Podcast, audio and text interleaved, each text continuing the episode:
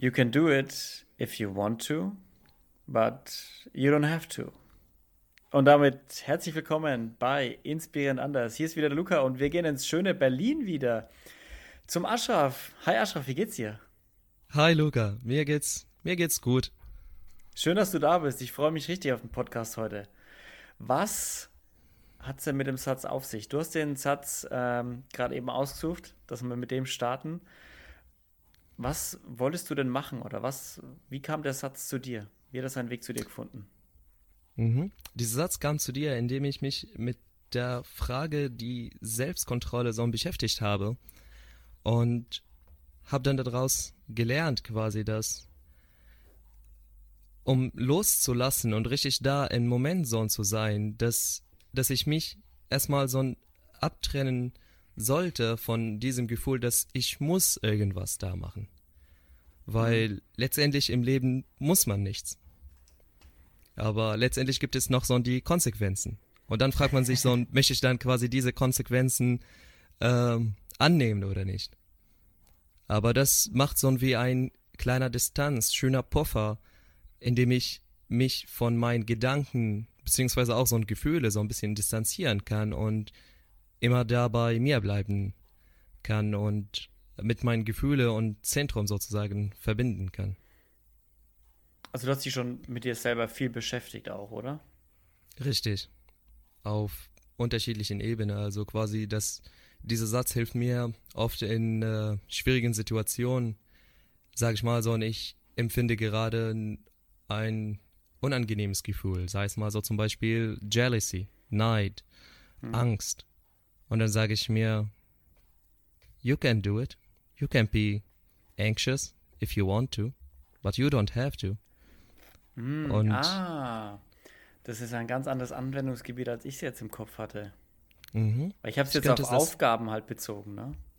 Aha. Ja, das könnte auch, also oft tatsächlich ist es in auf, auf einer abstrakter Ebene, glaube ich. Also so, so verwende ich das. Also nicht so zum Beispiel in dem Sinne, dass ich äh, gerade mein Zimmer putze. Aber das könnte ich auch genauso gleichgültig so verwenden. Ja. I can, I can clean my room if I want ja. to, but I don't have to. Ja. Und, und dann kann ich mich äh, Stimmt, irgendwie so entspannter aus dem Herz, äh, aus dem Herz so quasi äh, rausgehen und mit, mit Herz und das Leben begegnen. Ja. Aschaf, lass uns mal ganz kurz dich vorstellen. Wer bist okay. du und was machst du? Du bist in Berlin, das haben wir schon rausgefunden, aber was machst du Richtig. da? Wann, seit wann bist du in Berlin? Ich bin in, seit November 2015 in Berlin angekommen, aus Syrien. Mhm. Ich bin Ashraf Al-Ali, 25 Jahre alt und gerade studiere ich Psychotherapie.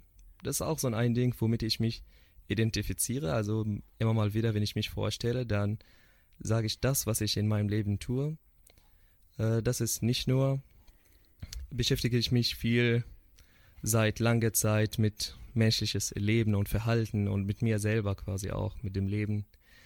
Ähm, und, und dieses so ein Aspekt von Self-Growth, das ist äh, mein wesentliches Thema. Also alles, was ich oder zum größten Teil die Sachen, die ich mir in meinem Leben unternehme, äh, sind in Bezug auf Self-Growth.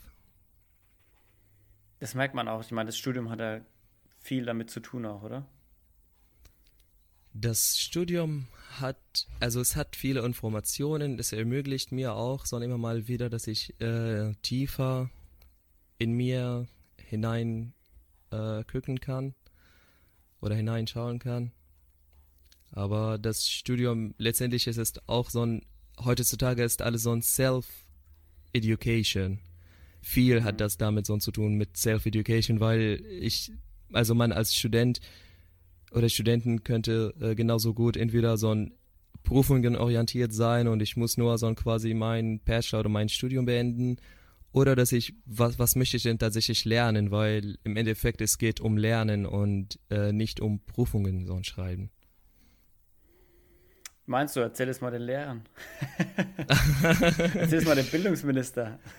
Ja, das, äh, das würde ich gerne auch mal sagen, weil letztendlich so ein, in der Uni so was ich denn da tatsächlich erwarte, dass ich neue Art und Weise von Denken lerne und nicht nur so Informationen und Fakten erziele, weil heutzutage so äh, genauso gut wie, äh, sag ich mal, ein Kind, das vielleicht sieben, sechs Jahre alt ist und äh, sein Handy verwenden kann und darf, dann könnte quasi jegliche Information einfach mal äh, googeln und äh, hat man endlose äh, Zugang auf Informationen. Definitiv, ja. Definitiv. Ich meine, durch den, durch unser, durch das schöne Internet hat ja jeder jetzt jede Information jederzeit zur Verfügung auf Abruf. Das Ding ist nur, wie suche ich vielleicht richtig nach Informationen, ja? Und wie finde ich das ist auch sehr, sehr wichtig. Ganz die, genau. die richtigen Informationen. Also richtig nicht im Sinne von, dass sie zu deinem Glaubensansatz passen, sondern die richtigen im Sinne von äh, erstmal Wahrheiten, also Fakten. Mhm. Ähm, und dann auch, wie bilde ich mir eine richtige Meinung. Und nicht, dass ich immer nur Kontraseite anschaue, Kontra, Kontra, Kontra, dann wird meine Meinung am Ende auch Kontra sein. Aber dass ich auch mal die Pro-Seite eben mir anschaue. Und dann sage, Ja. okay, zwei Pro-Seiten, zwei Kontraseiten, was ist meine Meinung dazu? Und sich auch nicht zu schade sein, mal zu sagen, ich nehme es mir mal raus, keine Meinung zu dem Thema zu haben.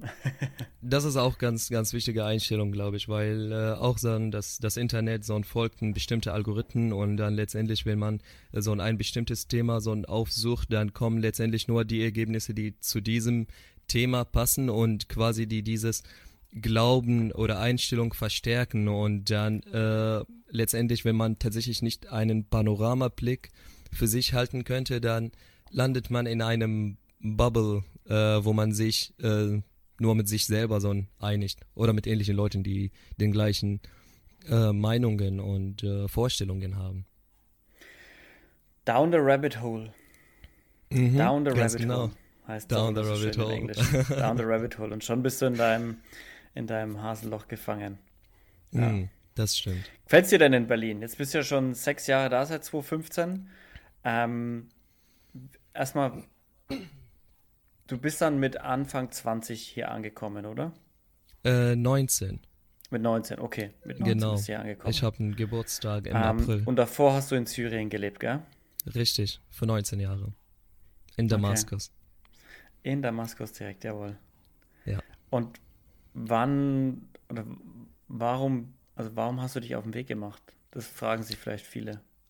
Ja, das, das, das war ehrlich gesagt so ein erstmal so ein rein intuitiv von mir, als ich in meiner achte Klasse war, so ein irgendwie, äh, witzigerweise hat mich so ein angezogen, nach Deutschland da zu kommen, so wegen BMW, damals so ein acht Jahre alt und finde ich die Autos so ein mega toll und dachte mir, oh Gott, schau mal da, so in Deutschland, Mercedes, BMW, Audi, ähm, und irgendwie hab mich so ein eingestellt so darauf.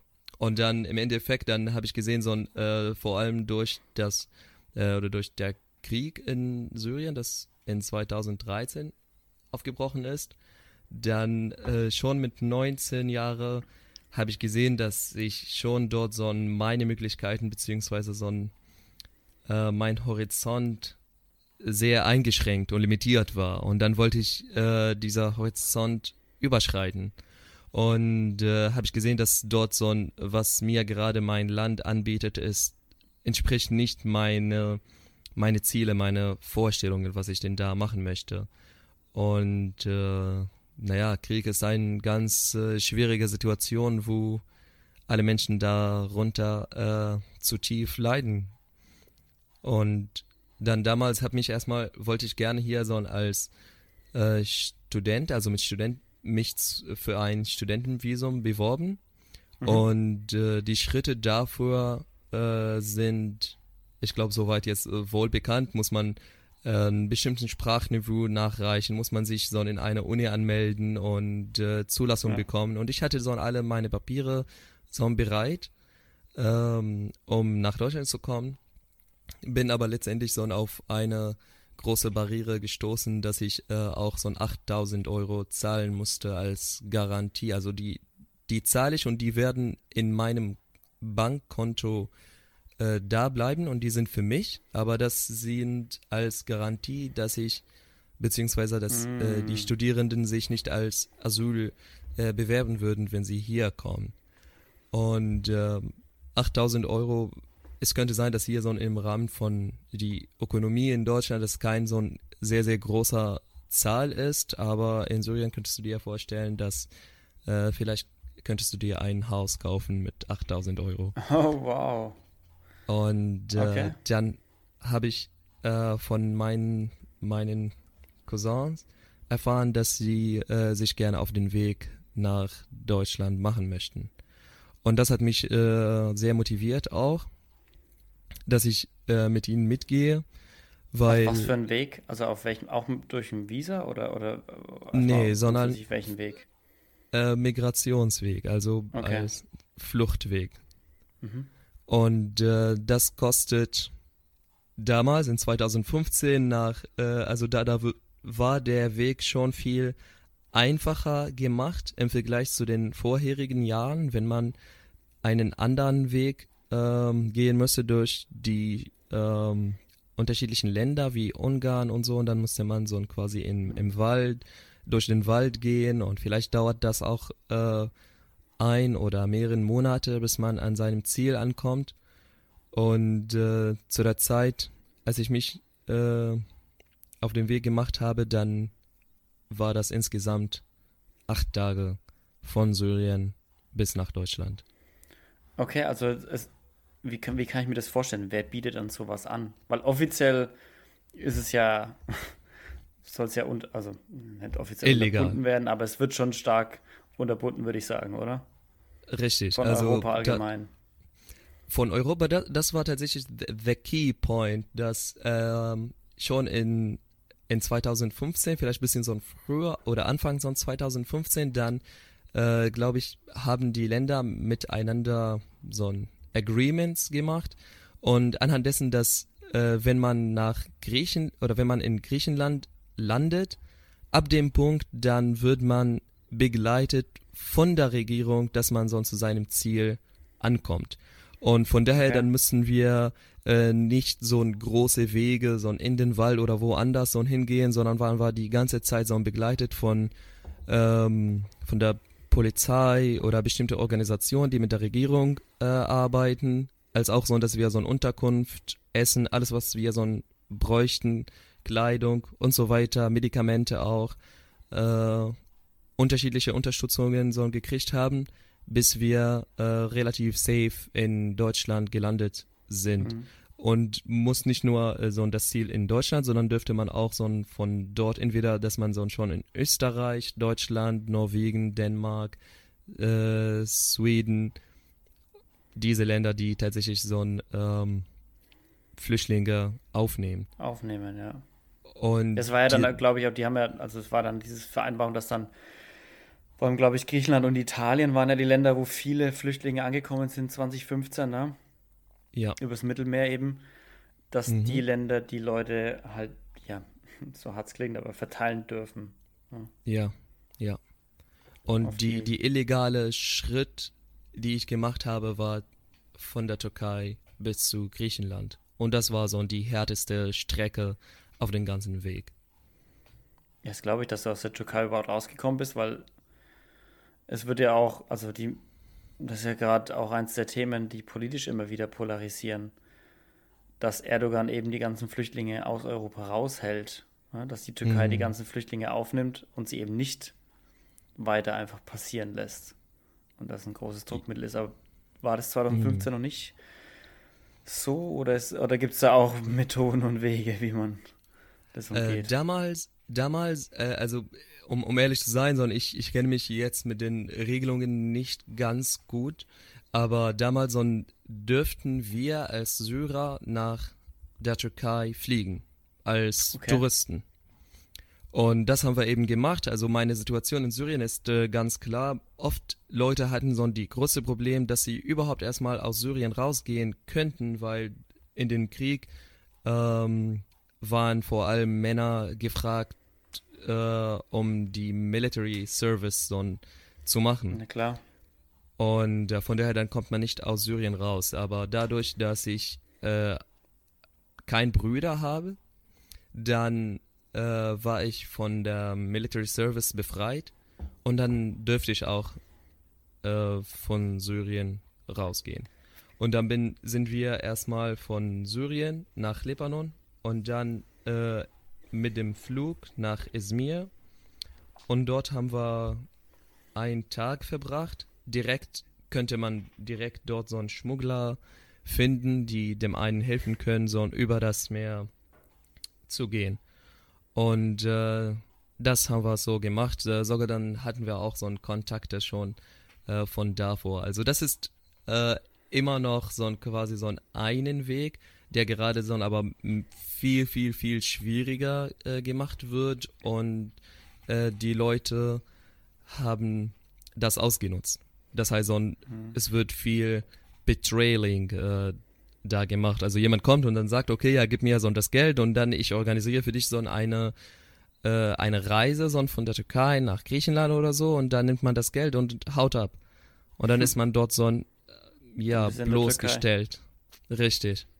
Und kann man dort so wieder arbeiten, wieder sich anmelden, noch irgendwas machen und es ist so eine ganz schlimme Situation. Ich schätze mal, dass, ähm, also bin ich mir ja sicher, dass es gibt jetzt eine große Menge sogar so an Leute, die in der Türkei einfach so ein Gefangen sind und dann können sie nichts machen, also einfach abwarten hm. auf irgendeinen Wunder, das ihnen erlaubt, jetzt gerade aus der Türkei rauszugehen und äh, nach Europa zu gehen. Ja. Das, also im Prinzip, das heißt, der Weg erstmal von Syrien in, nach, in die Türkei war nicht das Schwierige. Weil genau, das war, das, das war relativ Flieger angenehm. Einfach genau. hinfliegen und dann und in Richtig. der Türkei. Wie läuft es dann ab? Ihr landet dann da? Also du bist ja dann genau. mit deinen, was nicht, Freunden oder Cousins, glaube ich, meintest du? Genau. Wir waren so eine große Gruppe von Leuten. Sucht ihr auf einem Markt Leute, die äh, euch da. Hä? Äh,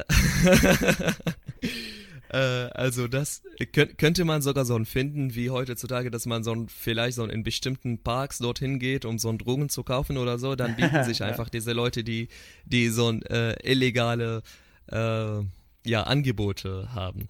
Aber es ist auch so ein, schon von den Leuten, die vor uns gegangen sind, dann hatten wir auch schon mal die Kontakte von denen gehabt und dann könnten wir schon mal äh, diese Schmuggler anschreiben, bevor ah. dass wir geflogen sind und dann haben wir schon so ein Datum äh, ausgemacht und wir landen an diesem Tag und dann wer wo hm. holt uns ab und äh, hm. ab dem Punkt dann waren wir schon mal äh, begleitet und äh, diese Leute waren also die glaube ich eine große Menge von Leute sind äh, aus Syrien könnten aber die arbeiten auch mit es ist so eine große, also das, das kann ich wohl als, ich könnte es wohl als Mafia bezeichnen, weil das mhm. ist so ein, es ist an sich so eine Mafia-Arbeit.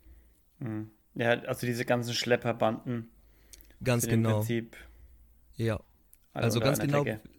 Wir sind irgendwann so ein Mittag in äh, Esmir gelandet, haben wir dort den ersten Vermittler sozusagen so getroffen und äh, er hat dieser Trip für uns organisiert. Und dann sind wir äh, mit Autos äh, so fünf Stunden zur Küste in Izmir gefahren und dann soll und dann mussten wir dort äh, in so einen kleinen Bussen äh, fahren und dann wir mussten so vorsichtig sein uns quasi uh, we, we had to hide ourselves that like Ducken. no hm.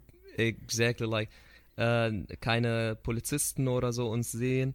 Und dann sind wir in einem äh, Waldzone dort gelandet und äh, ein oder zwei Kilometer so gelaufen, bis wir zu dem Punkt gelandet sind, wo wir wussten, dass okay, von hier geht's jetzt mit dem Boot weiter. Und dann dort sollten, und dann haben wir dort übernachtet und im nächsten Tag äh, wird die Reise organisiert.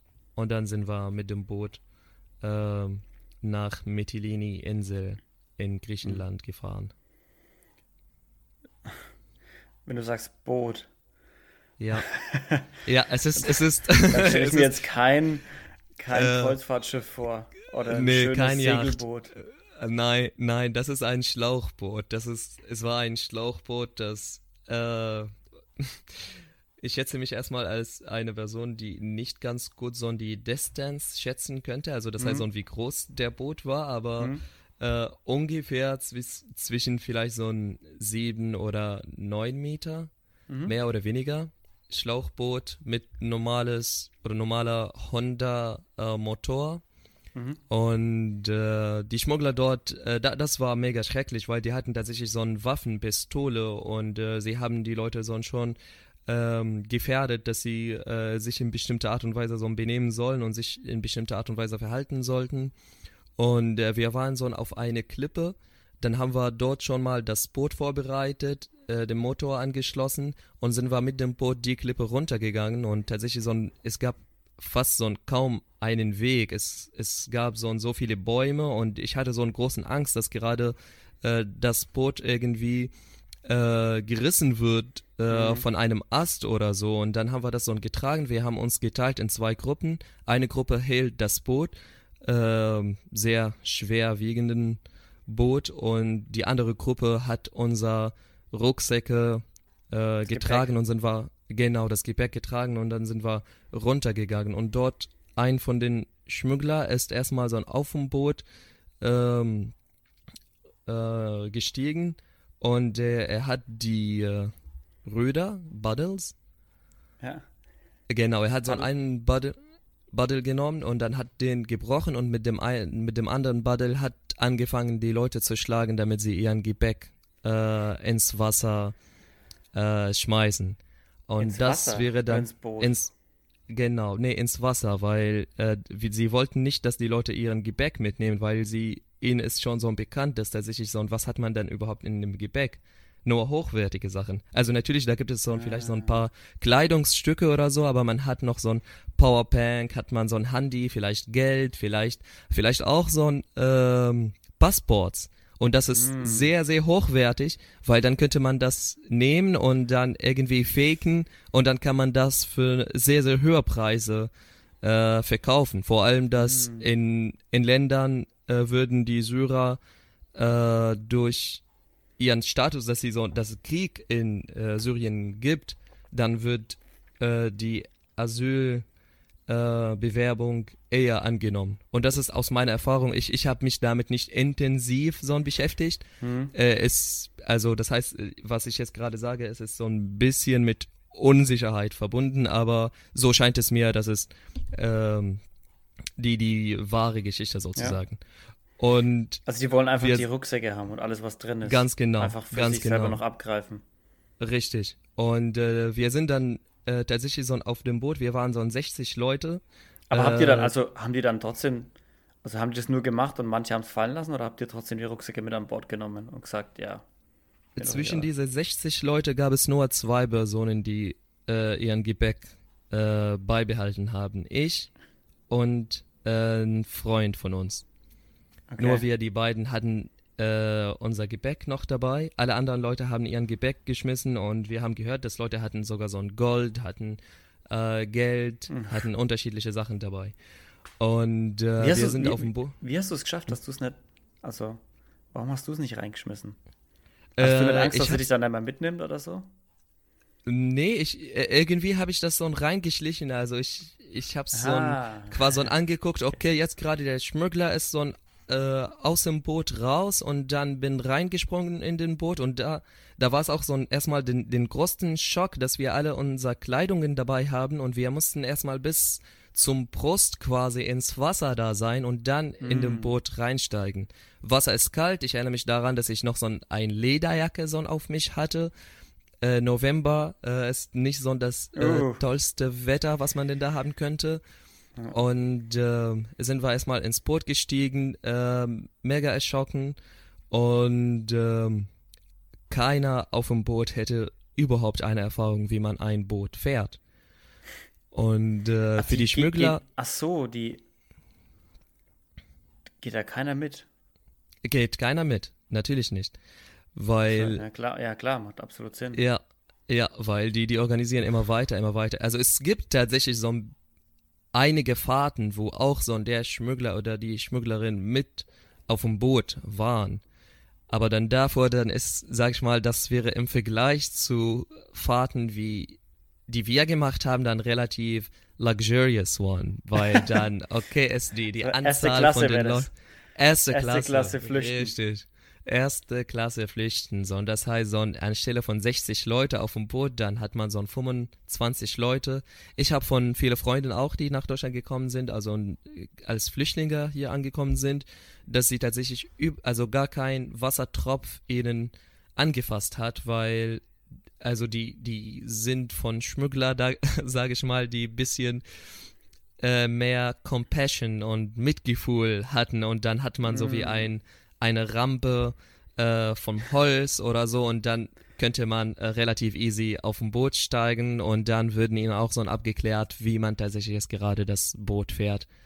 Und äh, für uns war das äh, komplett andersrum.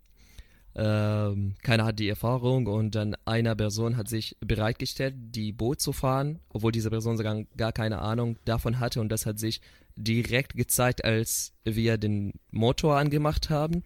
Und anstelle, dass wir so ein geradeaus, weil wir könnten schon die Insel Mytilini sehen und anstelle, dass wir geradeaus dorthin fahren, wir sind erstmal so ein in, in Kreisen, also in, in, in, in unserem oh gleichen Ort einfach so ein Kreise gemacht. Und äh, ich erinnere mich daran, dass ich da so ein, ich saß erstmal im Mitten vom Boot und dann habe ich gesehen, wow, äh, jetzt gerade so ein, das Wasser war erstmal so ein 5 Zentimeter und dann nach dem ersten Kreis, zweiten Kreis ist jetzt gerade 20 Zentimeter das Wasser in Im Boot. Boot im Boot drin. Und dachte mir, okay, das könnte vielleicht daran liegen, dass wir so ein komplett nass waren und jetzt gerade tropft das Wasser so drin. Äh, das glaube ich war aber nicht so der Fall, sondern wegen die, die Wellen und dass wir nicht so ganz gut fahren könnten, dann ist auch so ein Wasser im Boot reingekommen. Äh, und danach, als wir gesehen haben, okay, dieser Person tatsächlich ist unfähig, dieses Boot zu fahren, dann andere zwei Personen, wir haben getauscht und, äh, und diese zwei Personen dann äh, sind die das Boot gefahren. Äh, dass wir, wir alle hatten so ein bisschen so eine Vorahnung quasi, sondern dass man sich so ein wenig im Boot bewegen darf. Äh, das Boot dürfen nicht so viele Menschen da drin, äh, also ganz vorne äh, sich hinsetzen, damit das Boot in, also relativ von vorne ähm, höher als von hinten, damit man so ein geradeaus fährt mhm. und nicht mhm. die ganze Zeit gegen das Wasser mhm. fährt. Das ist uns äh, leider ganz schlecht gelungen, äh, weil es gab einfach keinen Platz und äh, mitten vom Boot äh, war es Wasser und dann könnte man kein, also keiner könnte im Boot sitzen, sondern einfach auf dem, am Rand von dem Boot. Auf, auf dem Rand, ja. Richtig. Und ähm, als wir im, in der Mitte vom Meer da waren, dann äh, sind die Wellen noch höher geworden und äh, immer mal wieder äh, Wasser so reingekommen. Und wir sind die ganze Fahrt, die uns ungefähr drei Stunden gedauert hat, äh, von dem ersten Moment, als wir so reingestiegen sind, bis zum Moment, als wir aus dem Boot rausgegangen sind, die ganze Zeit haben wir nur so ein Wasser rausgeholt. Ich erinnere mich noch daran, als ich so. ausgeschöpft, oh. genau. Und ich erinnere mich daran, dass ich sogar so ein ganz, ganz wenig Platz hatte, überhaupt so in meine Hand zu bewegen, Wasser aus dem Boot rauszuholen. Ich habe ein eine Schuhe, so ein die auf dem Wasser im Boot äh, so ein überflötet oder so ein ja so geschwommen äh, ist im Boot. Ja und und dann hab mit der Schuhe so ein Wasser aus dem äh, Boot oh rausgeholt. Gott. Okay. Äh, andere Leute hatten äh, eine gute Ideen und dann äh, wir hatten so ein zwei Plastikeimern äh, dabei und dann damit könnte man so ein mehr Wasser so ein rausholen und äh, eine Person war sehr aufgeregt und hat diese Plastikeimer und so ein Tack, Tack, Tack, so ein ein, zwei, dreimal so ein rausgenommen und dann beim vierten oder fünften Mal auch den Eimer ins Wasser geschmissen. und das war so, oh Bisschen no. nervös, der junge Mann, hä? Ja, ja, ja, ja. Das war so ein, äh, das war schon schwierig. Und, äh, und die, für mich persönlich, die allerschwierigste Punkt in diesem Weg war, ähm, einmal dann kam, wir sind geradeaus gefahren und von der linken Seite kamen die Wellen und ich saß mhm. auf der rechten Seite von dem Boot. Und dann eine Welle hat das Boot fast komplett ins Wasser Oh. umgedreht. Es Zum war ungefähr so ein, richtig, so ein ungefähr so ein 80 Grad. Ich habe so ein hinter mir angeguckt und ich habe gesehen, da gibt es nur so ein halbes Meter zwischen mir und das Wasser. Und ich da, in diesem Moment, also ich kann mich immer, glaube ich, so ein ganz genau an dieser Blick, an diese Gefühle daran erinnern, wie ich mich gefühlt habe. Und ich war so ein komplett bereit, okay, jetzt muss ich mal reinspringen und den ganzen Weg weiter sonst schwimmen. Glücklicherweise ist das nicht passiert und dann das Boot ist nochmal ähm, im Wasser äh, oder auf dem Wasser so ein- gelandet. Allerdings, äh, die, die Wellen waren dann immer höher und höher bis zu dem Punkt, dass das ganze Boot ist unterm Wasser geworden. Das Oh, heißt, wow. wir alle sind gerade, äh, wir sind alle so ein, wir stehen alle im Boot und keiner von uns kann noch so ein setzen. Letztendlich aber könntest du dir das so vorstellen, wie wenn man so einen Ball hat. Also selbst wenn man diesen Ball unterm Wasser drückt, aber heißt Hm. nicht, dass der Ball gerade sinken würde, sondern Hm. bleibt so quasi ins Wasser. Ja. Und wir hatten so zwei Benzin ähm, Container dabei. Hm. Die eine war leer und äh, dann mussten wir die andere wechseln. Wasser ist in den Motor reingekommen. Der Motor äh, funktioniert nicht mehr. Und äh, wir sehen schon, dass wir jetzt gerade zwischen 700 und 500 Meter äh, von der Küste entfernt sind. Und dann haben wir so probiert, immer mal wieder den Motor so und wieder und wieder so anzumachen. Dann funktioniert äh, der Motor für ungefähr so ein 10 Sekunden, schiebt uns so ein paar Metern und dann äh, macht Stopp. Und haben wir das so wiederholt gemacht, bis wir letztendlich ähm, an der Küste gelandet sind. In diesem Okay. Moment waren die Leute so ein komplett fertig. Wir hatten Kleinkinder dabei. Ein Kind war äh, acht Monate alt und äh, der war blau. Und mein Okay. Cousin dann hat ihn äh, getragen und blitzschnell gerannt. Dort gab es schon so einen äh, Rotkreuzwagen Hm. und mit dem Kind direkt dorthin gerannt. Und glücklicherweise könnte das Kind äh, gerettet werden oder Wow. gerettet werden. Und, äh, und die, die war so eine Familie, äh, eine Mutter mit drei Kindern, äh, zwei Töchter und ein Kind, So. ein Sohn, Hm? genau. Und, äh, und die haben uns schon, also wir haben sie in Syrien kennengelernt, als wir jetzt schon dort so im Bus waren, dass wir so nach Libanon gerade so gehen wollen. Und sie haben uns äh, gebeten, dass, also ob wir quasi ihnen unterstützen können. Und das Mhm. haben wir tatsächlich so gemacht, bis wir nach Deutschland gelandet sind. Ist denn auch die, die, die Stimmung unter den Leuten, die dann im Boot sind oder in den Bussen sitzen, eher so, man hilft sich gegenseitig oder ist es eher so, ähm, der Stärkste überlebt? Im wahrsten Äh, Sinne ja. des Wortes. Äh, hm. Äh, weder noch. Also ich würde nicht sagen, dass wir alle so ein ähm, stimmig waren, da was, was wir jetzt gerade machen und was wir denn da handeln. Hm. Es gab Leute so zum Beispiel, die äh, gerade so anfangen wollten, äh, so ein Koran zu lesen oder so und anderen Leuten so ein Yo, what, what are you doing? You know, like we are in the middle of, of the sea, we are about to die. So like reading Quran or people right now is, is not gonna help us. Like we need we need to do something about it.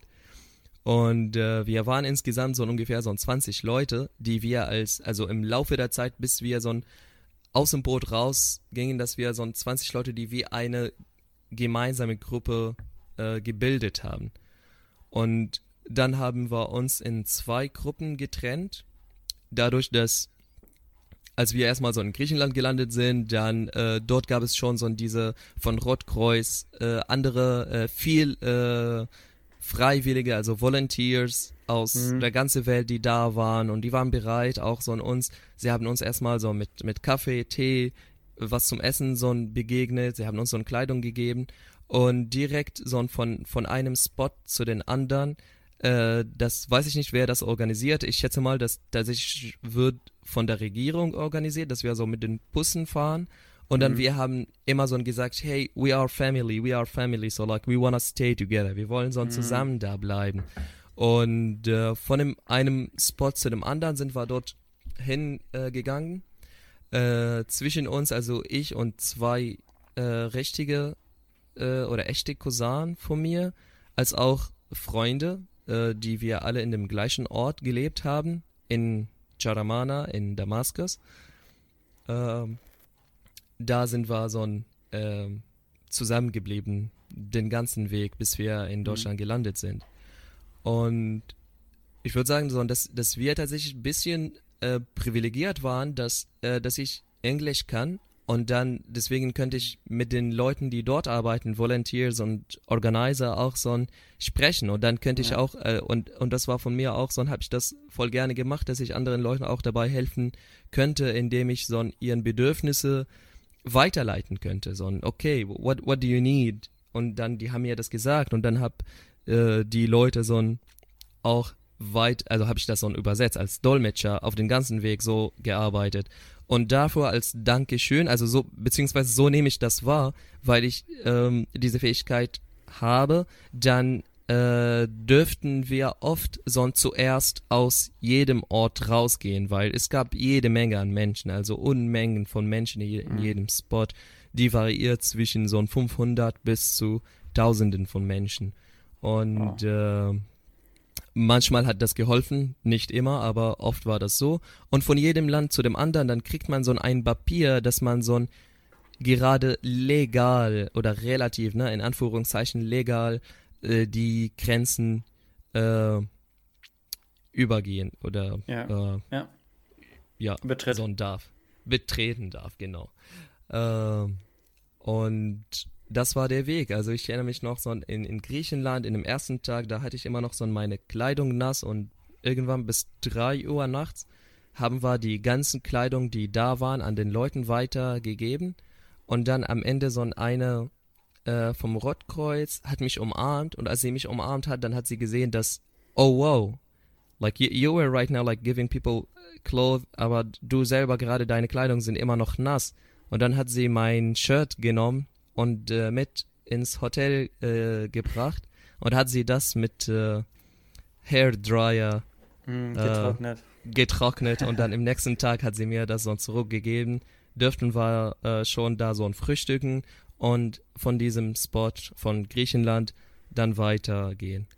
Und der Weg ging so weiter von Griechenland, Mazedonien, Serbien, Kroatien, äh, Slowakei, glaube ich, oder mhm. Slowenien Österreich, Deutschland. Und das alles innerhalb von acht Tagen. Innerhalb von acht Tagen. Wir sind fast jeden Tag ein Land äh, betreten. Gereist. Hm. Gereist, ja. Wow. Das ist tough. es not ist, gonna lie, Ashraf. Nein, es ist, ich, ich würde auch nicht lügen und sage ich, dass ich das nochmal machen würde oder so. Damals würde ich mal sagen, dass äh, mit, mit diesen, ich weiß nicht, was ich das so bezeichnen kann, so sei es so die äh, Naivität oder sei es einfach mal, I don't know, hab mich aber die ganze Zeit so sicher gefühlt. Wir haben gelacht. Und, und ich habe das für lange Zeit so ein, auch so ein, als mir äh, Leute gefragt haben, so und wie war's? Dann hab die ersten zwei Jahre hier in Deutschland jedes Mal so diese Geschichte weitererzählt oder wiederholt erzählt und dann habe hab ich gesagt, nee, das war so ein abenteuerlich, es war so ein okay, ja, schwierig, aber es ist so ein Abenteuer. Und im Nachhinein, dann habe ich gesehen, dass äh, nee, das war traumatisierend. Ja. Abenteuer ist es nicht. Abenteuer anders, sieht, sieht anders aus. Ist irgendwie so ein Freiwilliger, so ein ja. Äh, gewählt. Als du auch in diesem Boot saßt, was ja mit einer der wahrscheinlich ja, engsten Stellen oder der traumatisierendsten Stellen vielleicht war, wie, also hast du das in dem Moment auch als Abenteuer angesehen? Klar, du hast gemeint, ihr habt gelacht und sowas, aber also ich kann mir das halt schwer vorstellen, wenn man, wenn man dann so ein Boot sitzt, es läuft voll, man steht da, man hat Angst, Kinder schreien, alle Nein. sind hysterisch vielleicht, keine Ahnung. Wie kann man sich das vorstellen? Natürlich, nee, da, da habe ich auf gar keinen Fall, also nicht mal ein Lächeln gemacht, natürlich nicht, mhm. sondern glaube ich so, und da, die, die in, innerhalb von diesen drei Stunden, der ganze Körper so ein schüttet Adrenalin von the, from the tip of my toes till the top of my head. Volle Pulle. Alle Pupillen, ganz genau, alle Pupillen sind so ganz eng wie ein Nadelloch. Äh, nee, das, da haben wir nicht gelacht, aber immer mal zwischendurch, dann könnten wir äh, können wir auch so wieder mal so eine Freude empfinden. Mhm. Und uns war sehr, sehr wichtig, dass wir, also wir haben auch so nicht unseren Eltern äh, tatsächlich so erzählt, dass wir gerade so ins Boot steigen oder so, sondern das, das war uns schon so wohl klar, dass wir sagen, keine Menschen, dass wir gerade das machen, sondern wir sagen ihnen erst, wenn wir safe gelandet sind. Weil letztendlich, wenn man in dem Boot geht, dann hat man äh, immerhin so ein 50% Wahrscheinlichkeit, entweder ankommen oder nicht ankommen. Und das ist, äh, das ist das Ziel von, für den Schmuggler, das ist die, die beste Szenario quasi. Entweder ankommen oder nicht ankommen. Mhm. Weil wenn man dort so zum Beispiel von den, äh, wenn man dort so quasi festgehalten wird von der äh, Meerpolizei, mhm dann wird man zurück nach äh, der Türkei geschickt. Und dann müssen die Schmuggler noch eine andere Reise organisieren und dann müssen sie das ganze Geld wieder nochmal so zahlen fürs Boot, Motor ja, und sowas. Und das wäre dann alles Verlust für sie. Von daher dann äh, der klare Wunsch ist, äh, entweder ankommen oder sterben. Und das ist äh, sehr dramatisch. Äh, tragedy. It's a tragedy thing about us humans when we when we use the, the suffer of other people to benefit and nourish ourselves. Mm. This is, you know, like, uh, also Vampire, Vampire-mäßig. Ja, könnte man, könnte man damit gut vergleichen, ja, definitiv. Ja, ja. Wie waren denn deine ersten fünf, sechs Jahre in Deutschland? Also hast du es einigermaßen gut mm. aufarbeiten können? Hast du Fuß fassen können hier? Ich meine, dein Deutsch ist mega gut. Also für sechs Jahre in Deutschland sprichst du mm. wirklich sehr, sehr gutes Deutsch. Also Kompliment. Das hat ja schon mal geklappt. Dankeschön. Und du studierst ja Danke. auch, also. Ja, ja. Äh, am Anfang war es mir so ein, äh, also ich, ehrlich gesagt, so ein, ähm, ich habe gehört, dass das Hirn ungefähr mindestens 20 bis einen Monat braucht, um richtig so eine drastische Kontextveränderung oder Umweltveränderung tatsächlich so ein wahrzunehmen, mhm. dass ich bin jetzt gerade nicht mehr zu Hause, ich bin gerade nicht mehr in Syrien, ich bin gerade in einer kompletten neuen Umgebung. Ja. Äh, am, im, am Anfang so ein, ich erinnere mich noch daran, dass, dass ich oft so ein, als ich mich so ein, äh, runter äh, gefühlt habe, dass so ein, meine Stimmung ist so ein runter, dann bin einfach so an Straßen gelaufen, habe die, die Steine auf dem äh, Bodensonne angeguckt und die Gebäude drin herum von mir und habe mir einfach gesagt, You are in Germany. You are in Germany. Mm. You und, made it. Äh, you crazy son of a bitch, it. you made it. yeah, you made it. Motherfucker, you made it. you are now here. Äh, es, war, es war auch in Deutschland sehr, sehr, sehr schockierend.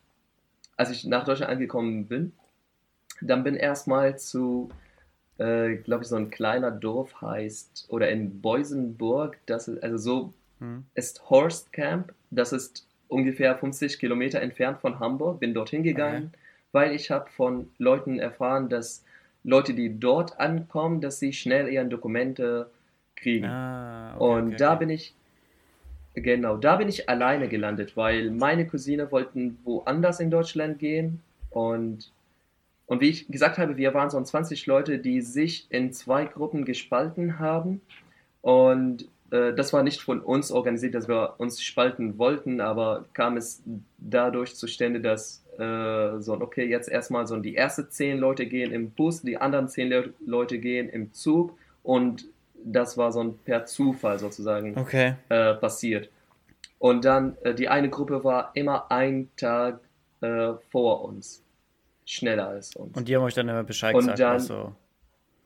Richtig, richtig, was denn da so äh, geht. Und äh, wir hatten immer mal wieder so die Möglichkeit, dass wir, äh, immer wenn da so ein WLAN oder so gab, dass wir uns äh, mit, miteinander äh, verbunden könnten Ja. und äh, Kontakt Miteinander reden könnt, ja. Sag mal, Ashraf, Richtig. Mhm. ich habe das Gefühl, dass die ganze Story von, von Syrien bis nach Deutschland nur ein ganz kleiner Teil von dem Ganzen war, was du durchgemacht hast. Und dass es hier in Deutschland noch ganz, ganz viel gab, was passiert ist und was du erlebt hast. Richtig. Was hältst du von dem Vorschlag, Richtig. wir machen noch mal eine extra Folge darüber? Weil wir haben jetzt halt nämlich schon eine Dreiviertelstunde gequatscht, was Wahnsinn ist. Was Mhm. hältst du davon, wenn wir sagen, wir lassen es jetzt mal setzen und machen Ja. noch mal eine, eine, eine ordentliche Folge über das Thema, deine Zeit in Deutschland wir- einfach, weil ich habe das Gefühl, da gibt es noch sehr, sehr viel zu erzählen. Das, das stimmt. Können wir, können wir auch gerne machen. Ja? Würde das dir taugen? Ja, von mir aus können Dann wir machen wir das sehen. so. Ja, ja. Dann machen wir das Sicherlich. so. Ähm, ja, Leute, dann ähm, freut euch auf eine zweite Episode mit Ashraf. Ähm, und äh, Ashraf, vielen Dank, dass du, dass du so offen und ehrlich darüber erzählt hast. Und äh, Leute, stellt gerne eure Fragen, haut sie über Insta raus an mich.